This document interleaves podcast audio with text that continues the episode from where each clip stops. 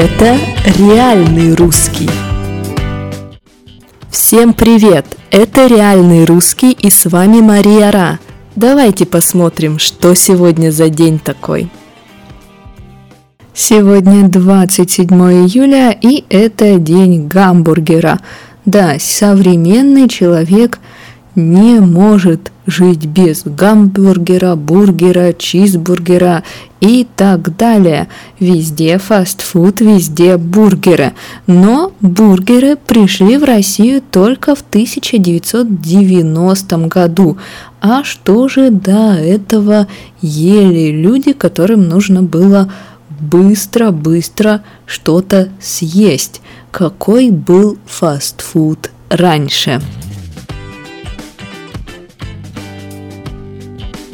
Итак, куда люди ходили в царской России, если им нужно было поесть быстро и дешево? Ну что ж, были такие заведения, такие кафешки, где можно было собрать суп, такой быстрый суп. Там отдельно был бульон и отдельно остатки после того, как животное разделали на мясо. То есть, что могло быть?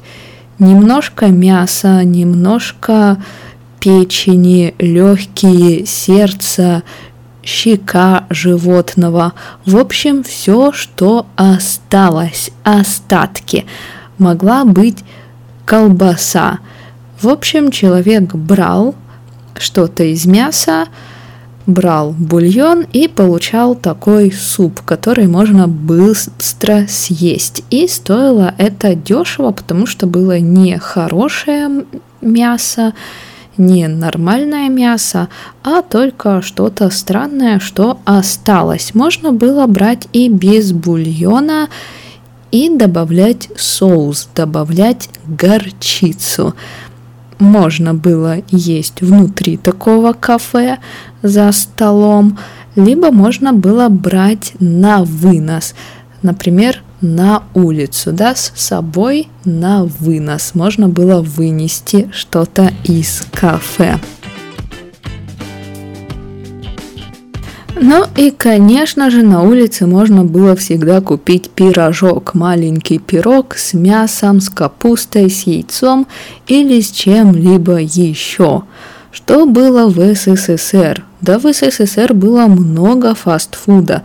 Например, опять же, пирожки, блины с разной начинкой, чебуреки, такие же как пирожки, только с тонким текстом и внутри только мясо обычно.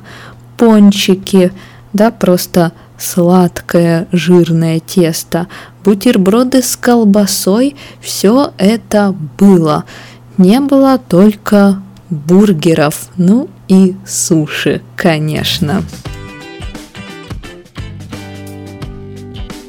В 90-х пришли бургеры, появилась картошка фри, чуть позже появилась и пицца, еще позже появились суши, роллы.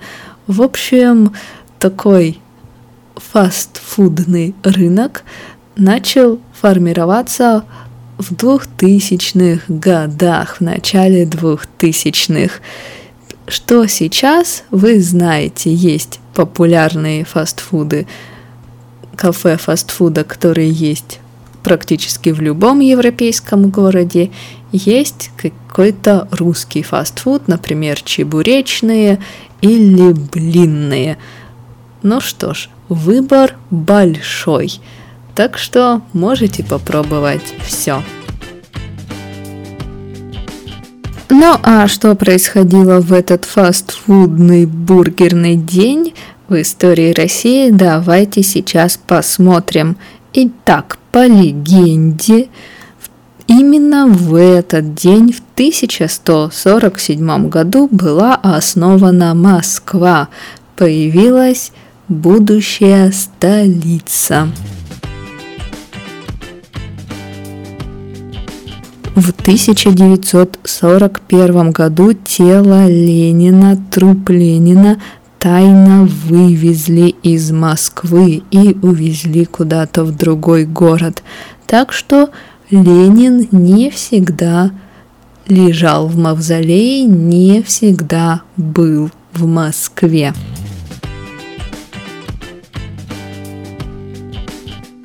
В 1985 году открылся Всемирный фестиваль молодежи и студентов. 157 стран приняли участие в этом фестивале разговаривали о вопросах политики, экологии, как помогать нищим странам, проводили какие-то спортивные мероприятия. В общем, было много интересного и полезного. Что интересно, фестиваль был за антиимпериалистический мир. Вот так-то. И на этом все. Давайте посмотрим, что у нас было интересного. Итак, остатки, то, что осталось. Например, у нас был труп коровы, мы его порезали на куски, хорошее мясо отправили в магазин, осталось э, то, что люди не покупают. Остались легкие, там щека, печень, еще что-то. Вот это остатки, то, что осталось. Еда на вынос – это еда, которую мы не едим внутри кафе. Мы ее уносим с собой. Мы ее выносим из кафе, мы ее выносим из здания. Пирожки – это маленькие пироги, тесто с начинкой. Пирожки с картошкой, с капустой, с яйцом, с мясом – в общем, много вариантов, и сладкие, и соленые, разные. Чебуреки – это как пирожки с мясом, но с более тонким тестом. Мало теста, много мяса. Что такое блины и пончики, я думаю, вы знаете. Ну и на этом все. Сегодня в честь праздника можно попробовать русский фастфуд. Так что давайте найдите кафе, где можно поесть что-то быстро, недорого, и это что-то будет связано с русской кухней. До завтра!